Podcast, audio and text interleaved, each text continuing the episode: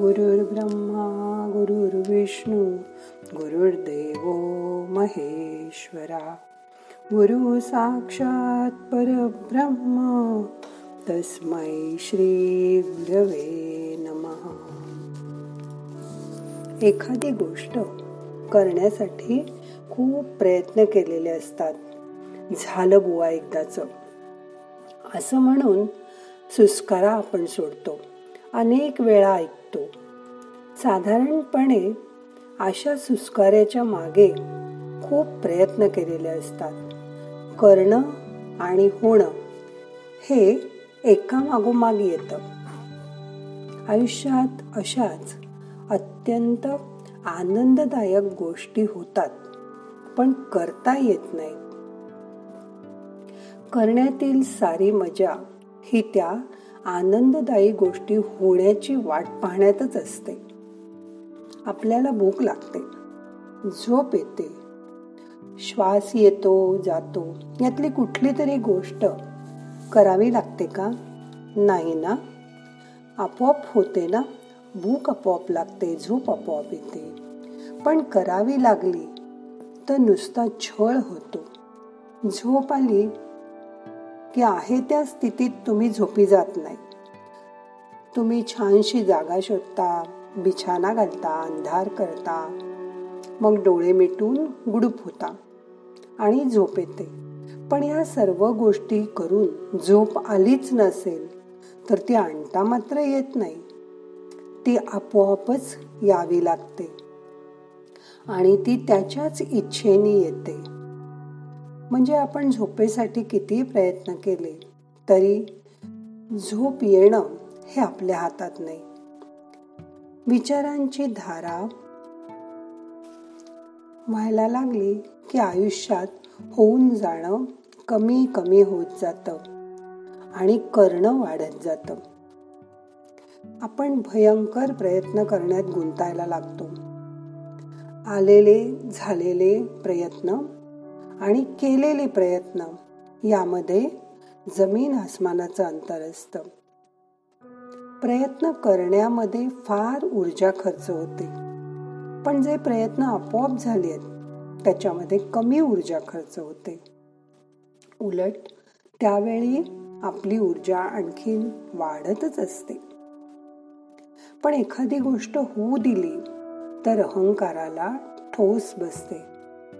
एखादी गोष्ट केली की अहंकार कुरवाळला जातो. आपण सगळ्या गोष्टी करायला जातो. आपोआप होऊ द्यायला वाटच बघत नाही. वसंत ऋतू आला की आंब्याला मोहर येतो. झाड त्यासाठी काही प्रयत्न करत नाही. हे त्रिकाला बाधित सत्य आहे. मग आयुष्यात काही गोष्टी ठरवून करायच्याच नाहीत का? असं नाही.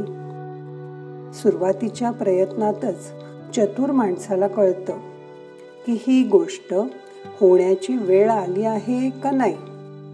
त्याप्रमाणे तो प्रयत्न जारी ठेवतो किंवा सोडून देतो. जगाची एक लय असते. त्या लयीबरोबर आपली लय जुळली तर प्रयत्न करणं संपतं आणि फक्त त्या गोष्टीपुरतेच प्रयत्न होतात. आपोआप होतात. प्रयत्न शैथिल्य येत. असं असतं. कधी कधी करायचं आणि कधी कधी होऊ द्यायचं. हे ठरवणं हेच तर कौशल्य आहे. योगासन करताना काही वेळा आपल्या शरीराचा आकार आसनासारखा होण्यासाठी थोडी वाट पाहावी लागते. हलासन चक्रासन ही आसनं करताना ती आपोआप होऊ द्यावी लागतात. ती करायची करायची असे फार प्रयत्न केले तर ती कधी कधी होतच नाहीत. म्हणून थोडं शरीरावर सोडा. जेव्हा खरोखरच सत्व परीक्षेची वेळ येते तेव्हा ऊर्जेचा साठा हा जे प्रयत्न शैथिल्य करतात अशा माणसाकडेच असतो. अति प्रयत्न करून दमलेल्या माणसाकडे योग्य वेळी ऊर्जेचा साठाच कमी पडतो.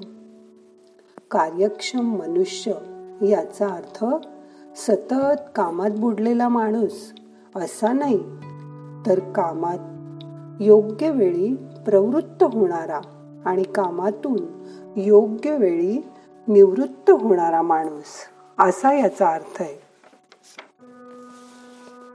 एखाद्याचे खूप प्रयत्न करूनही कार्यसिद्धी मात्र होत नाही. जसं एखाद्याचं लग्न इतकं पटकन ठरतं आणि होऊनही जातं पण दुसऱ्याचं लग्न ठरता ठरत नाही. ठरवलं तरी काहीतरी कारणाने त्याच्यात मोडता येतो. लग्न करणं हे जणू काही त्याच्या नशिबातच नाही. काही वेळा लग्न झाल्यावर अपत्य इतकं पटकन जन्माला येतं की त्यांच्या लग्नाच्या वर्ष सणालाच ते बाळासमवेत असतात. पण काही दाम्पत्यांनी कितीही प्रयत्न करून अपत्य योग्य येत नाही. आणि आला तरी मध्ये मध्ये काहीतरी होऊन ॲबॉर्शन होतं. मूल हातात येत नाही. म्हणजे आपण म्हणू की त्याच्या नशिबातच अपत्य नाही. एखाद्या मुलाला जन्मतःच आईचा विरह होतो. पण दुसरी स्त्री त्याचा आईसारखा सांभाळ करते. त्याचे लालन पालन करते कारण ती परमेश्वराची योजना असते. तसंच होणं त्या बालकाच्या नशिबात असतं आणि त्या मातेच्याही. म्हणून काही गोष्टी आपला आवाक्याच्या बाहेर आहेत हे लक्षात घ्या. काही झाडं फळा फुलांनी बहरलेली असतात. तर काही वठलेली असतात. काही वृक्ष वाळवी लागून पोखरले जातात. ते खरं म्हणजे त्यासाठी काही करतात का? नाही. पण परमेश्वराचीच तशी इच्छा असते. आपण जी रोज कर्म करतो ती करताना ह्यात मला काय फायदा होणार? हा विचार मनातून काढून टाकला पाहिजे. म्हणजे कर्तेपणाची भावना कमी होईल. आपण कष्ट प्रयत्न तर करतोच परंतु शेवटी जे योग्य आहे तेच परमेश्वराच्या इच्छेने आपल्याला प्राप्त होतं. आपल्या लहानपणी आपलं लालन पालन आई वडील करतात. तरुणपणी आपण स्वतः मिळवतो आणि म्हातारपणी पुन्हा आपल्याला मुलं नातवंड सांभाळतात. हा असा सरळ न्याय आहे. पण त्या त्यावेळी त्यांना आपला सांभाळ करावा अशी बुद्धी देणारा परमेश्वरच असतो. म्हणून स्वतःमधील परमेश्वराचं ज्ञान करून घ्या. आणि काही गोष्टी करा आणि काही होऊ द्या त्या त्याच्यावर सोडून द्या. हे जेव्हा तुम्हाला जमेल तेव्हाच तुम्हाला जगण्याचा खरा अर्थ कळेल. काही गोष्टी आपल्या हाताच्या बाहेर आहेत. त्या आपोआप होऊ द्या आणि त्या होणारच असतात. तितक्या वेळ आपला पेशन्स वाढणं खूप महत्वाचं असतं. हे आपल्याला ध्यानामध्ये करता येतं. एखाद्या गोष्टीसाठी वाट पाहणं पॉझिटिव्ह थिंकिंग करणं आणि तसं तसं होईपर्यंत प्रयत्न करत राहणं हे आपल्या हातात आहे. ती गोष्ट होणं किंवा न होणं हे मात्र आपल्या हातात नाही. हे मान्य करा. मग तुम्हाला त्रास होणार नाही. आणि तुमचं मन शांत राहायला मदत होईल. मग आता आज होणं आणि करणं यातला फरक ध्यानामध्ये लक्षात घेऊया. मग करूया ध्यान. ताट बसा. डोळे मिटा. हाताची ध्यान मुद्रा करा. मन शांत करा. रिलॅक्स व्हा. आता ह्याच्यानंतर आपण दहा मिनटं ध्यान करणार आहोत. आपण तीन वेळा ओंकाराचा उच्चार करूया. Schweiß K.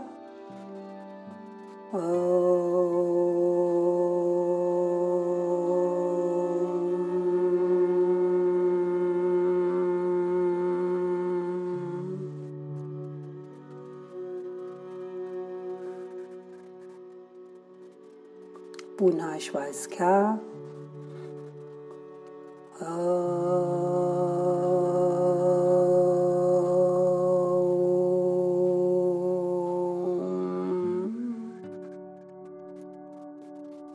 अजून एकदा श्वास घ्या.